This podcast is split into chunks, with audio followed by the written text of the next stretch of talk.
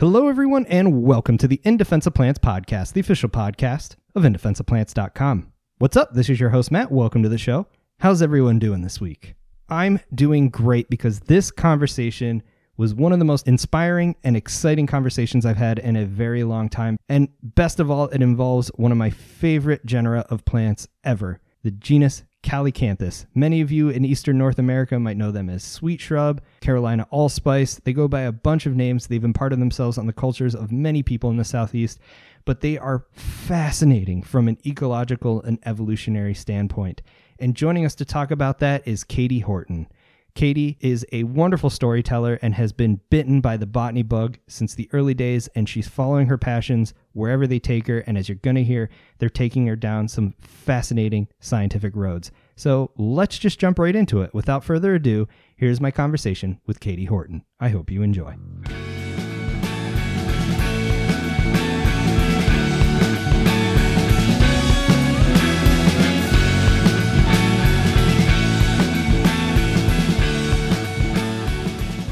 All right, Katie Horton, it is really exciting to have you on the podcast. I'm super excited to talk to you today. But first, how about you introduce yourself? Tell us a little bit about who you are and what it is you do. Hey, Matt. Thanks for having me. I'm super excited to be here. Right now, I'm a grad student at the University of Missouri. Uh, I'm getting my PhD in plant stress biology, but I did a lot of work in my undergrad uh, with Dr. Tom Diggs at the University of North Georgia, just doing general botany and field work. And uh, that's, I think, where my heart really lies is in the southeastern United States. Um, I did some field work for Alabama Power, you know, just getting out there in the woods. Nice. And what got you interested in being out in the woods and specifically with plants in the first place? I mean, was this something you've always had with you, or did you know something happen in undergrad or some sort of internship or something like that really get you excited about plants? Oh man, this has been an obsession from the very earliest stages of my life. Nice. I I was always outside in the woods. I grew up in uh, just the this middle of nowhere part of Northeast Georgia, and it's I know everybody feels like where they grew up is the, the absolute godsend, most beautiful place on earth, the most special land. But um, I still think that it's uh, right where the Appalachians meet the Piedmont, and so growing up I got to see this really cool intersection of ecotones, ecosystems, like just this huge meeting point. And I carried that with me into my undergrad, met my advisor, Tom Diggs, who is as into it as I am, if not more. And we just kind of fed off of each other uh, in a feedback loop until here I am. Nice. It's actually a rare occurrence when I talk to someone that's kind of known what their trajectory is going to be from early days, and especially someone that kind of embraced their local flora in a sense of realizing just how special they are and and you know uniquely positioned on this continent to capture a lot of diversity that you generally don't get in a lot of other places. That's that's really special. Yeah, I feel very fortunate. Uh, and you know, it easily could have gone the other direction. It's it's hard to find a mentor that's like really willing to do the deep dives. Mm. It's mentorship is everything. I completely agree. I mean, I was shaped heavily by my mentors that just kind of nudged me, I guess, in, in specific directions, or at least unlocked some doors that I could peek into. But, you know, there's so many different ways you could take this, and it kind of sounds like plants really were the lens that allowed you to appreciate the bigger picture around you. Yeah, absolutely. They're like my comfort zone, if that makes sense. Uh, now that I'm in Missouri, it's it's a totally different world and it's not you know bad or anything but i'm like i want to go back to the appalachians i miss my home uh, as someone that's worked and, and lived for good portions in southern appalachia there's no other place in the world that can quite capture that amazingness yeah. Uh, I, I, guess i'm speaking to the choir yeah. in that regard but I mean, Missouri does have its own treats. Don't get me wrong. The glade communities, the the tallgrass prairie communities are are truly special. But yeah, I feel you. I guess is what I'm trying absolutely. to get at. Absolutely. And so it's obvious you really love nature and plants, of course, is your comfort zone. But how did you start focusing in? I guess because when it comes to research, it's hard to say I'm going to do it all. It, in fact, it's impossible, especially when you're trying to go to grad school. So where did you start kind of honing in uh, on, on specifics? So I actually I have kind of a scattered range of interests. Um, and it's, you know, you're right, it's not great for grad school. But the way I got into the stuff that I was doing in my undergrad is I came in to school with notebooks that I had all these leaves stuffed in my binders and like I wanted to get started working on the herbarium at UNG, which didn't exist before I was there. It was just like 30 years of piled up uh, specimens collected from botany classes. And uh, I brought in this really weird looking uh, dried up pod husk thing one day. And I was like, what is this? I found it outside. I've never seen it before, which I had seen it before. I just never, you know, sometimes your eyes are open. Sure. And that actually ended up being the the fruit from Calycanthus floridus. Huh. Uh, Carolina allspice, sweet shrub, sweet bobby bush. It's got a, a million and one names. but once I learned that, I was like like any good nerd, I was sitting down with Weakley's Flora and, you know, just flipping through it like you do. And I saw that there was another species of Calycanthus listed on the East Coast. And it was from these like two or three counties surrounding where I had grown up. Huh. Um, I was actually living where it was supposed to be, and I'd been to this one location where it was supposed to be so many times, and that's Calycanthus brockiana, or um, the paper that it's described in actually calls it Brockianus, but it's goes back and forth on the internet about which one is is proper. But I'm going to use Brockiana. But cool. that that's the one, and hmm. it's listed as being just super uncommon, rare, even. And I was like, I can't believe I've never seen this. I'm usually pretty good at like recognizing a different thing from something I've already seen. And so with Dr. Diggs, with Tom's help, I got to looking and we couldn't find it and we couldn't find it. We spent probably two years looking for this plant. Whoa. And we could not find it anywhere. So that's what started me on my undergrad research trajectory. It was kind of this this snipe hunt, if you will, this ghost story that I was hunting down in the Appalachians. Wow. That is I never expected, you know, reading your work, I never expected that to be the lead up to how you got thrown into this. You know, you hear about it, you're like, okay, I want to do taxonomy, I want to do botany. Uh, okay, this advisor has a project, they're working on this family, but to have that curiosity really kind of be the train that took you to this destination. That is fantastic. I can't tell you how exciting that is to hear. um, it's I, I feel a little bit uh, more fortunate than normal to be in this position because when I approached Tom, he didn't have a lab set up yet. It was I was one of his first two grad student or undergrad students, sorry, to do research with him. And so he was like, okay, well, what's interesting? Let's just go with it. And so I spent the next uh, three or four years trying to find this plant. We eventually found it at Highlands Biological Station, um, yeah. but we did not find it in the wild again. And this oh. is, I'm going to tell this to you like it's a ghost story because it's better that way. okay, do it. so, so we hear rumors of this green flowered calycanthus. Uh, most of them are red, right? Mm-hmm. Everybody kind of knows them as this like kind of sweet strawberry smelling plant, or maybe it's like a little bit trashy, like sweet garbage. I like fermented. Yeah, well, that's a good way to put it. That's yeah, yeah, that's yeah. a, a favorable way to put it. Um, So we've seen like there's a cultivar that was developed by Dr. Dirr at UGA, and it's called Athens, and it's fully green flowered. Hmm. But this Calycanthus brockiana was supposed to be kind of like a a less green green, if that makes sense, like an intermediate. um, and they did have one like that at the Highlands Biological huh. Station. So we followed that trail up um, they were gracious enough to give us a plant. They were like, "Let us know what you find out. We we just found this tag on the ground under the leaves. We don't even know if it's the right plant." Wow. And we found the type specimen stored at UGA, and we came to find out that the plant had been named after a professor at the other campus of University of North Georgia than the one that I was going to. Oh. And then we oh. contacted her to see if she knew anything about it, and she didn't even know that she had a plant named after her. what a way to find out! Oh my god! I know. so we drove around to all of the locations this plant was supposed to be, and we couldn't find it anywhere. But we did find that Calycanthus floridus is pretty variable. It's huh. like sometimes you find it and it's really furry. And I think right now Weakley's flora only recognizes the one species, but some places recognize uh, two, maybe hmm. on the East Coast, not including Brockiana. But when you really dive into it, all of these East Coast Calycanthus are super variable and they're not variable on the West Coast. Hmm. This being such an ancient plant, it's it kind of was like just turning the gears in my head. Like we found some that have dentate leaves when they're not supposed to. We huh. found some that stay short on the top of a mountain with the help of uh, James Van Horn. We found some that get really tall but never produce any fruits. And so we're thinking, okay, there's some maybe like genome duplication going on in here. Hmm.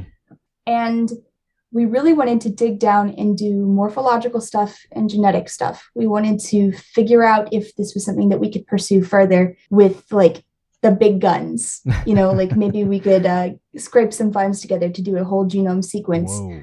I know. we never did. Dang. but that's still, still on my wish list. Dream big.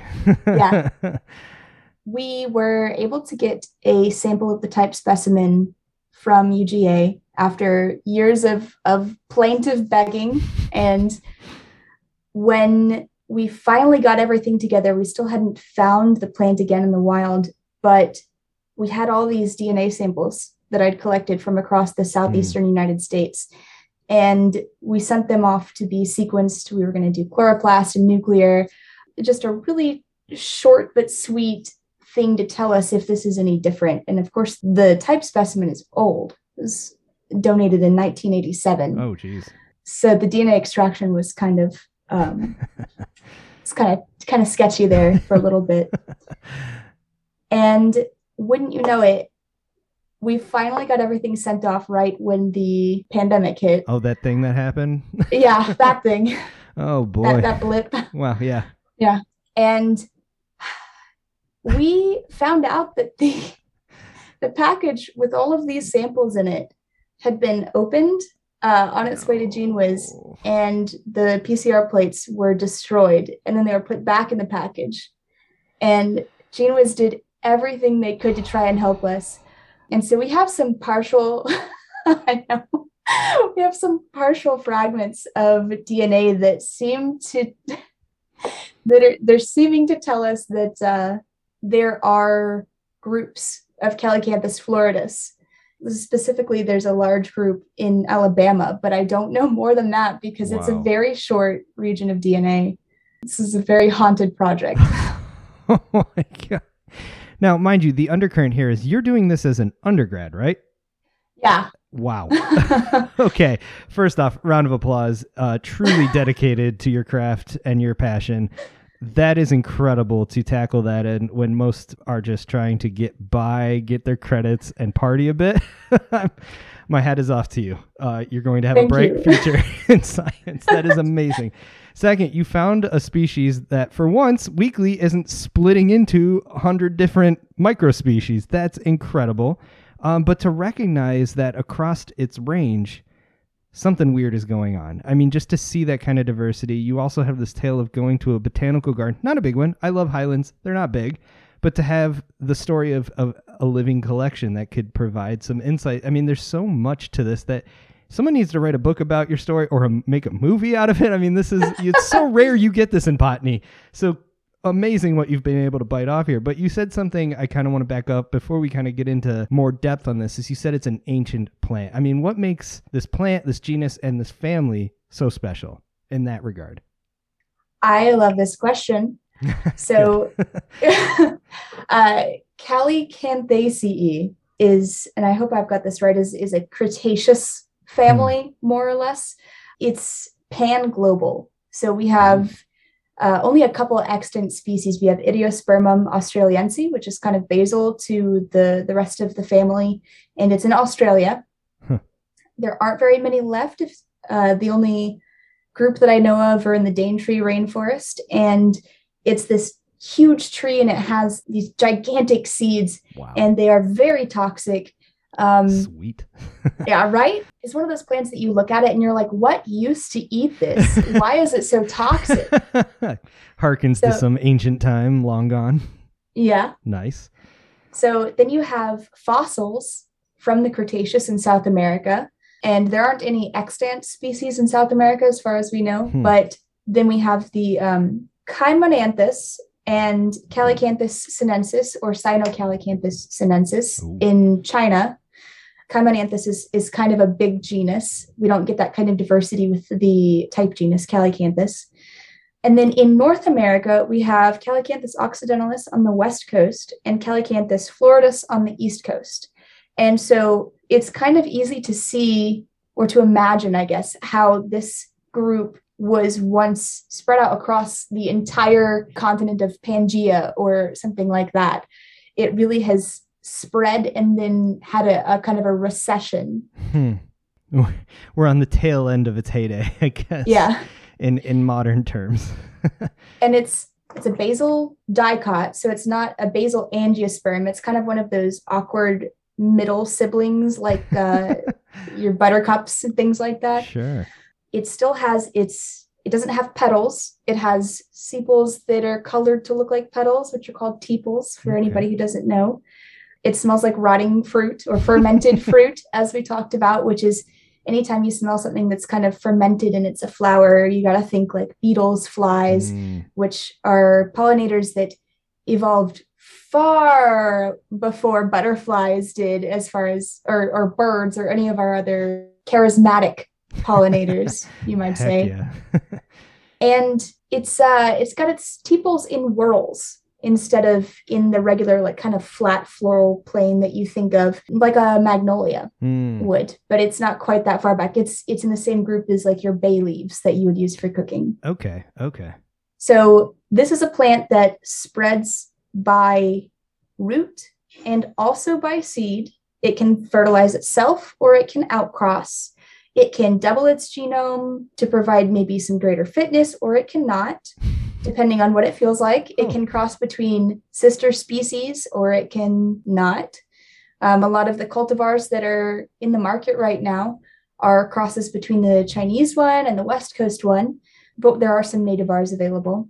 And it's special because not only does it show us how plants progressed across the world, it also shows us how they changed on their way to do so. Huh.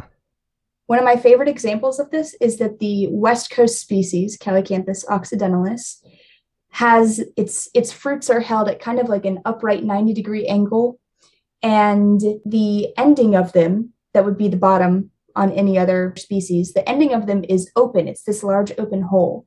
And when the fruits mature, they're these dried packages, kind of it, it doesn't have any like specific term, but kind of think of a fig if the fig were dry and the seeds were large, or a strawberry if you turned it inside out. Okay. And it was dry. That's a good image. Uh, yeah, thank yeah. you. it qualifies. so the individual fruits are inside, they're dry, they're achenes. Um, and on the West Coast, they have an elaiosome on them. And elaiosomes oh, uh, yeah, they're little fatty protein rich bodies that insects will hang on to and carry the seed off. You see this a lot with trillium and stuff like that. But the elaiosomes on the West Coast are for wasps, as far as we can tell. No. Yeah. These they call them meat eater wasps, I think. Yes. And the wasps come in to the end and they pick up one of these gigantic seeds that's as big as the wasp and they fly them off. Huh. Yeah. Oh, and then wow. here on the East Coast, we don't we'd have to set up a trail cam. Nobody's nobody's done a deep dive onto what distributes these seeds, but what you'll see commonly are those same leathery looking dried out fruits hanging down and there is no hole in the bottom of them and you'll see them persisting on the plant through winter into like maybe around May. Hmm. And either you'll see them all closed up or you'll see them chewed open. Yeah. And what we're thinking is happening is an arboreal mouse comes along and stuffs all those little seeds in its cheeks because there is no elaiosome on this one. and then it runs off and buries them somewhere, hides them, and that's how the seeds get distributed. Wow. That is so rad. You just I thought I liked this family, but you just blew the lid off for me. That is so cool. And yeah, I, I this is purely anecdotal, but I've only when I see them on the tree from last year at any of my field sites, they're always just this mod destroyed hole on the side of them. I'm always like, who got to you? yeah. That is And so what's cool. wild, they're toxic. they're full of calycanthine, which has strychnine oh, like oh, wow. action. So mammals don't eat these. Oh, so something, some maybe a mammal, probably a mammal, yeah. has evolved since these plants were ancient. That like think of it as it's got a brand new seed distributor. It had an old one, and then that one probably died, and now it's got a new one. Dang. Just mind blown wow. about how versatile these are. Whew, yeah, uh, never looking at a calycanthus the same way again. Thank you.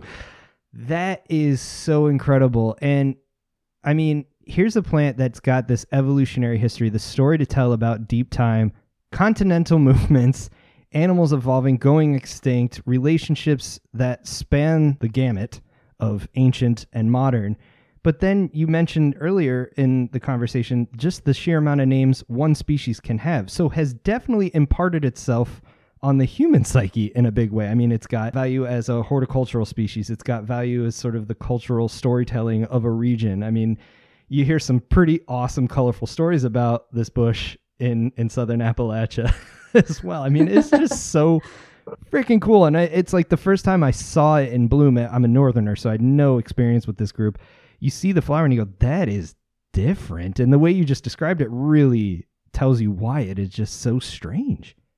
Yeah, and so you you've got the general picture of a, of a sweet shrub flower in your mind like it's got the red leathery tepals and it's got the um, opposite leaves at every node and it's got those super signature nodes that are kind of blocky but once you really get out there in the woods or even just walk along some of the nativars not necessarily the cultivars but the nativars i have seen plants that are almost black i've wow. seen plants that have like the the undersides of their leaves are super, super fuzzy and almost purple. Um, the leaves are rough and leathery, or they're soft and tender. They're very small, or they're as big as my hand.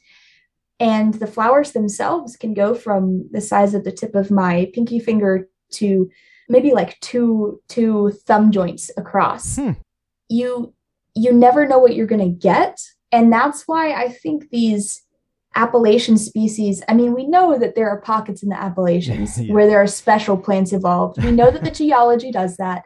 But I think this is one that we've been overlooking and, and really sleeping on for a while because not only have, you know, Appalachian at home gardeners been taking this plant and bringing it close to their house for years as one of the early bloomers and early early leafing plants, but it's been hanging on to the banks of our rivers and streams mm. for hmm. ages because that's where it likes to be. It likes to be in those riparian zones, a little bit mafic, just kind of keeping your bank intact.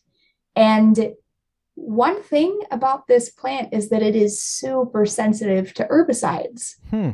So if we end up getting a lot of, like, let's say one of the areas where I was looking for Calycanthus brockiana is unfortunately now uh, three rows of chicken houses as it goes in Northeast Georgia. Yep. But there is a regular Calycanthus floridus with red flowers across from this site. And it has these telltale signs of herbicide damage, which is not quite like you know the um the virus that does the branching on certain oh, yeah. plants, like the witch's broom or whatever they call yeah. it. Yeah. Exactly. It's got very short internode distances. The leaves are curled on the edges and they're very small. And sometimes the blooms are a little bit more pale. Hmm.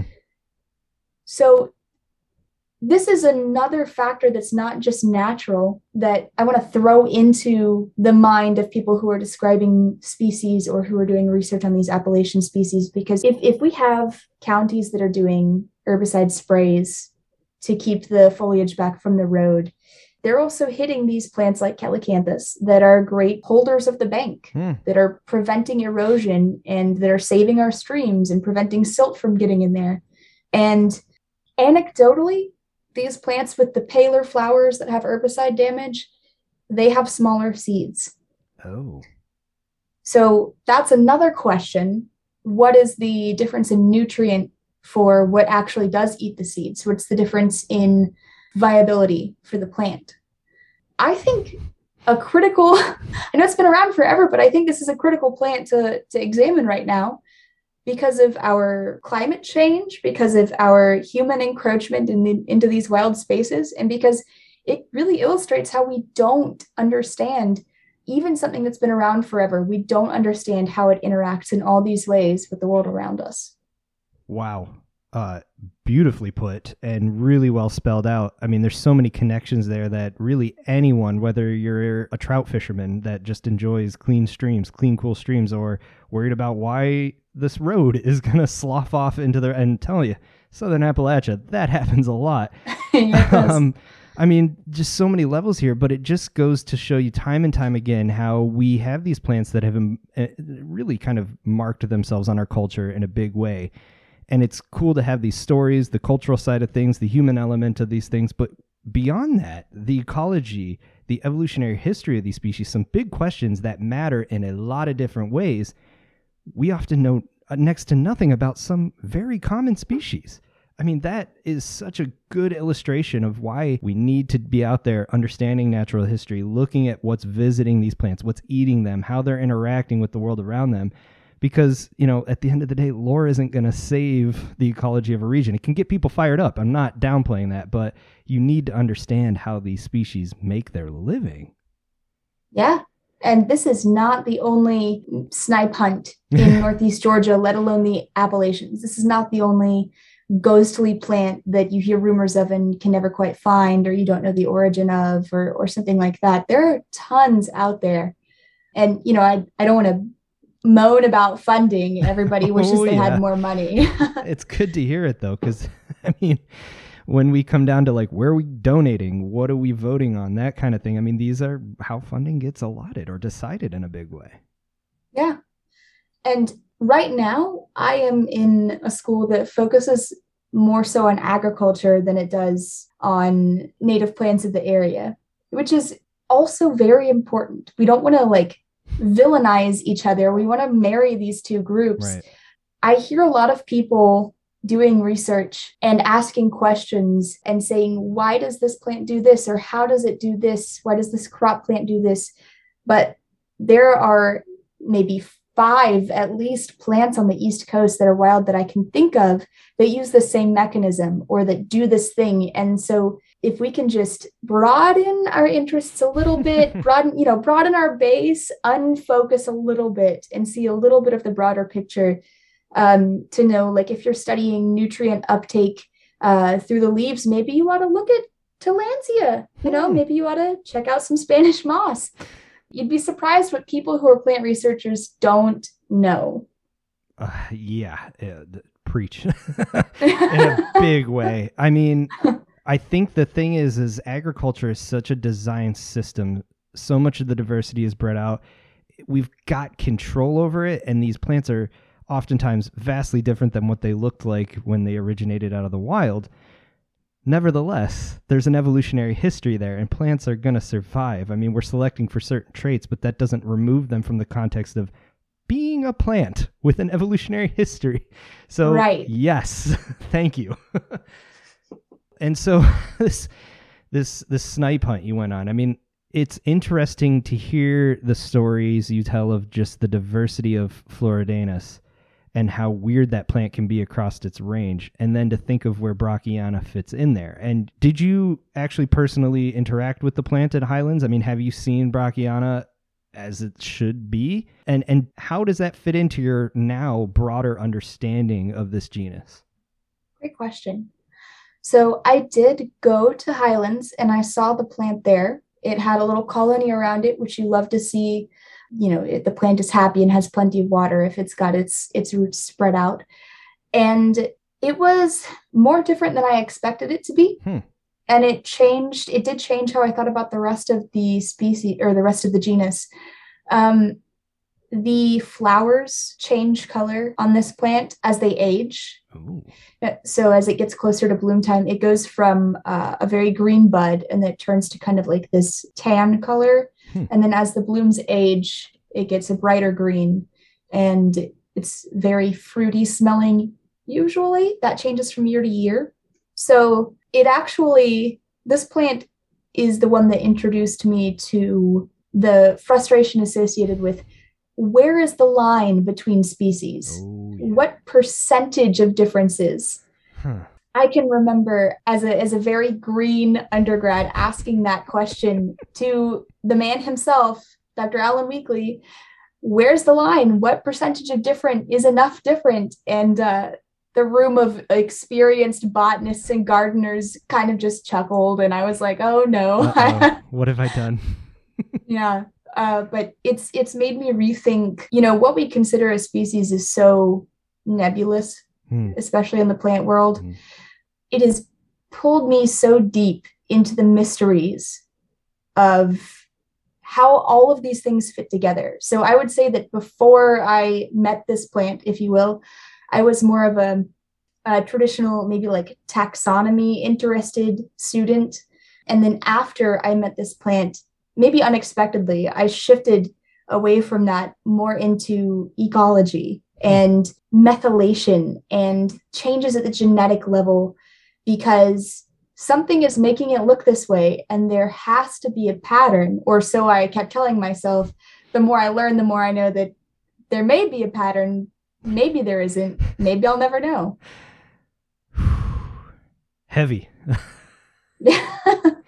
very existential it, it kind of makes you wonder about your your yeah. position in the whole southeast i just learn every day how insignificant i am no, I, I just there's something about your story that's really standing. I mean, there's a lot of things about your story just in in your experience, but also the trajectory you took and how much it's obviously affected you. That's it's almost like making me kind of sit back and just want to go, huh, for a little bit. But obviously, we're recording this, so I don't want to waste your time. it, it, it's rare to hear these sorts of dots being connected. You're a breath of fresh air, I guess, in the in the scientific realm of things because oftentimes we get siloed, we get very focused, and for someone to go, I'm gonna do some genome sequencing, figure out a phylogenetic tree, and then walk away on to the next project. But this, just as you're blowing the lid off on Calycanthus for us listening, it, it seems like this has really blown the lid off on some big picture ideas to you. That's it's really shaping sort of the future to come, right? I mean, that, that you've opened so many doors to ecology, niche modeling, variation within a species, morphology, evolution. And it's all because you were curious about this big fruit you brought in. I mean, how cool is that? I love it. I love being able to pull on a string and then follow it as far as you can go.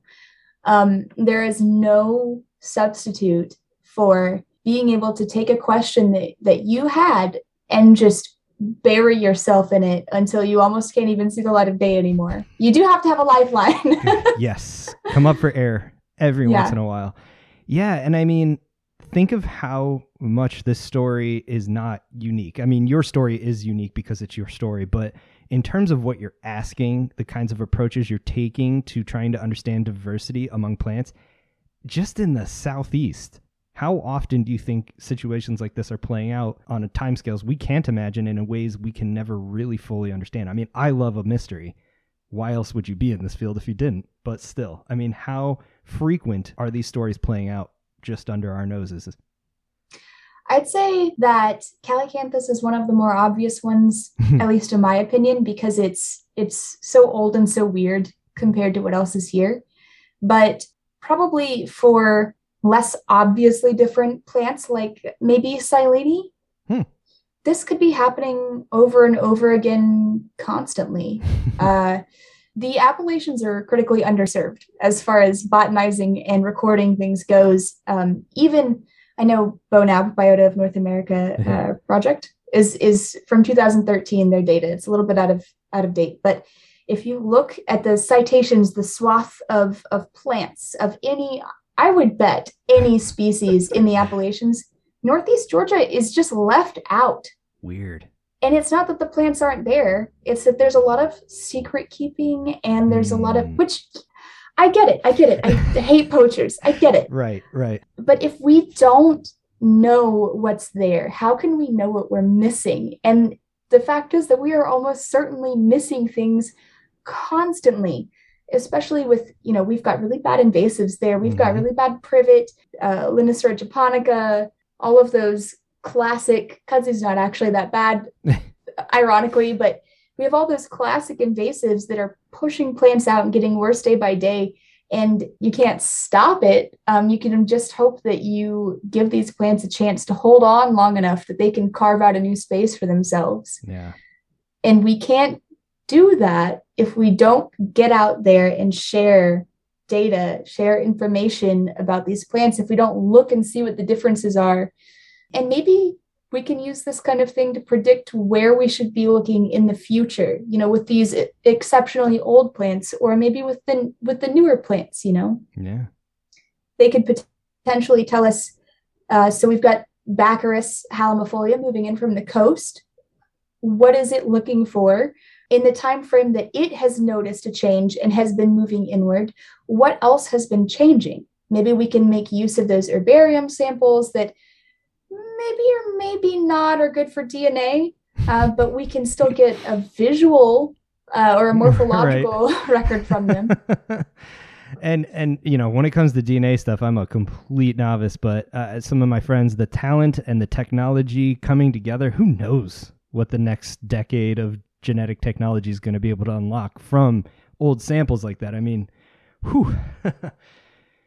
yeah, I can't wait. We've already had uh, recently some work done on tulip poplars, nice. which are, of course, another really old plant.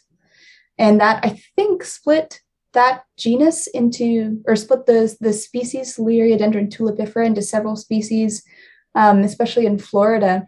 Oh. And we, yeah, we we expect Florida to have a lot of different plants. Yeah. And we know that Alabama is really diverse, and I'm excited to see what the future brings for Georgia you know, we've got UGA there in the center of it all, but um, I can't wait to see these smaller schools how they continue to to grow with ecology and, and botany and citizen science. Yes, totally. So, I use a lot of observations from INAT whenever nice. I go out and look for these plants in the spring that being said, if you are somebody who has uploaded Calycanthus to INAT, you check that because I may have messaged you about access to your land. I, I, sense you might be calling out a few people. uh, you know. Yeah, I feel you. Whew. Yeah, uh, uh, boy, I, I, can hear uh, some grumbles from the non-taxonomists in the group uh, name changes. But hey, this is all part of science, and it's cool to hear the contrast of people doing it, getting excited about it, accepting it for what it is. You just got to kind of bring the rest of the colloquialisms along with you. They'll always be kicking and screaming, but I think it's you know citizen science slightly better open doors within reason. You know, we can do this in a way that's smart, that's not going to just open the door to poaching, but also giving credit to areas that aren't necessarily super sexy when it comes to like travel and exploration and stuff like that. I mean, I think of areas like northern Georgia or Alabama where people kind of just go, I don't know. Unless you live there, unless you've been there, these are remarkable areas that, okay, it's not the Great Smoky Mountains National Park, but most areas aren't that. So get out there, make observations, and the best part is, is you never know what value they're going to be. You might not know what it is, you might not care what it is, but someone out there will and it can be very useful. yeah. Oh man, the glades in Georgia and Alabama, there are so many glades, even tiny ones, that could have these uh, relic plant species that are maybe disjunct from when they used to be spread across the glades. Mm. Um, Alabama, super cool as far as glades go.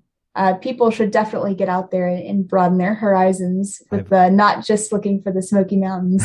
I've only ever heard good things, so one of these days, uh, one of these days. so, with this in mind, I mean, you are really in it. Uh, it's obvious you are extremely passionate about it, but now you're in a grad program. So, what is this new frontier of research? What are you What are you trying to tackle? Oh, I this is a great segue into that question. The final frontier is what I'm trying to tackle. Oh, no. I want to put plants in space. Stop. what? For real? I yeah, for real. Oh, what it's, a pitch. That is a perfect pitch. Keep that. It's uh it's kind of a leap. Okay. I know. Literally? But uh, way up there. Well, yes. It's a very high leap. Um but I I want to take this plant stress biology, this ecology, this uh, everything that I've learned so far, and I want to keep my native plants and my Appalachians, you know, on the side over here. And then I want to also be able to take you know, maybe a calycanthus even, or or something easier first, and and put it in space and watch it adapt to this location that has never had anything adapt to it from our planet wow. before. So if you think about it, and this I'm super nerd about this too. Sure. Um, You're in good company. yeah. if you think about it, having a plant or a crop, and crops are plants obviously, but it's a little bit different than your your wild plants.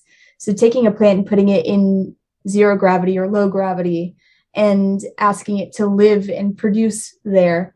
They do, but they are sending off major alarm bells. And I don't really know why. Nobody really knows why yet. It's still an emerging field. Hmm. So I'm thinking, I've been doing research on Calycanthus that's like looking back into path into the past, into evolution and adaptation in the past. Maybe I can look into evolution and adaptation in the future. This is basically kind of the equivalent of when plants took their first step onto land, because this is an entirely like there's no such thing. If you had asked, if you asked a plant if it could imagine what no gravity was like, it would not be able to. That I mean, you have a thread there, a very common thread linking all aspects of your interest and research uh, career, especially. But yeah, I mean, we may not know exactly how plants are responding to gravity, but we know they do. And what happens when that equation is no that that variable is no longer in the equation? Wild questions. Yeah. I definitely I could focus myself a little bit more, but I think half of the fun is just ping-ponging back and forth across different things that you're excited about because you learn so much and and it's it's applicable across these different fields yeah. if you will. yeah. And if you enjoy it, you give yourself multiple sort of places to grab onto and, and kind of run to their logical conclusion, whatever that may be. And, uh, you know, in, in some ways it helps people to kind of silo and focus in, and in other ways it helps people to just think broad and, and follow things to wherever they go. And, and who knows? I mean, like you said, this is truly the final frontier. We're to get real corny here, but th- that's so exciting. And it's, again, very refreshing to hear someone that doesn't look at that and go, "Oh God, I gotta get a thesis done. I gotta get deadlines." Ooh. Enjoy it. It's a journey. Sometimes it's a slog, but it sounds like you are ready and willing. And uh, I can't think of someone better to be at that frontier. So kudos. Thank you. I do hope when I when I graduate, I I do hope to come back to Calycanthus and, and actually answer this question for us all. I'm working on a a grant with my old advisor, Tom Diggs, and we're going to try to get funding to actually do a real investigation for really reals this time. yeah, hand it to GENEWIZ ourselves, put it in their hands, and uh, hope I hope everybody is excited as we are. Yeah, I mean, you've got a great story to tell and some good preliminary, you know, hypotheses and even some data to look at. So uh, I'll keep my fingers crossed for you, but just uh, show them how passionate you are, and hopefully they'll just start throwing money at it. That is always the goal. awesome. And so, with that in mind, if people want to reach out, learn more, or just kind of keep their finger on the pulse of what you and your colleagues are up to in the research world, where do you recommend they go looking? So, anybody can always find my Instagram at Katie underscore plant underscore lady. Nice. Easy to remember. um, and that's K A T I E. And I also am, you can contact me through my email, um, katie.in.horton at gmail or katie.in.horton at mail.missouri.edu. I have a Twitter. I don't really use I haven't logged in in ages, probably not the best way, but you're not missing much, just a lot of anger. That's what I hear. Yeah. I love hearing from people. Shoot me an email. Excellent. I can save everyone the trouble and put up links. But Katie, thank you so much. I mean, you are a great storyteller. You've got really awesome ideas and the passion to back it all up. But thanks for taking the time to tell us all about this. And uh, good luck. Not that you're going to need much of it. I think you got a lot on your side, but keep kicking butt and uh, yeah, go plants. Thank you so much. Of course. Well, hang in there and stay healthy, but uh, happy botanizing. you too. Cheers. All right, that is it for this week. Wasn't that conversation incredible? Katie is such an inspiring researcher, and I just can't wait to watch where her career in research takes her. I just know it's going to be awesome. I thank her for taking time out of her busy schedule to talk with us. And of course, you can find all of the relevant links for everything we talked about in the show notes for this episode, as well as every episode I do. Just head on over to indefenseofplants.com slash podcast. If you want to ensure that this show can continue, please consider supporting it over at Patreon. All of my patrons make this show possible each and every week. It doesn't take much, and you'll get some kickbacks in the process, but please consider supporting the show with a monthly financial contribution. Speaking of that, I have a shout out to the latest producer on this podcast. A big thank you goes out to Ms. Holly. Ms. Holly went over and signed up at the producer credit level, so they are supporting this podcast to the maximum, and I can't thank them enough. You can also pick up a copy of my book, merch, and stickers, and of course, all of those links are also in the show notes over at indefenseofplants.com slash podcast. But that is it for me this week. I thank you all for listening. Make sure you hit that subscribe button but until next time, hang in there, stay healthy, and get outside if you can. This is your host, Matt, signing out. Adios, everyone.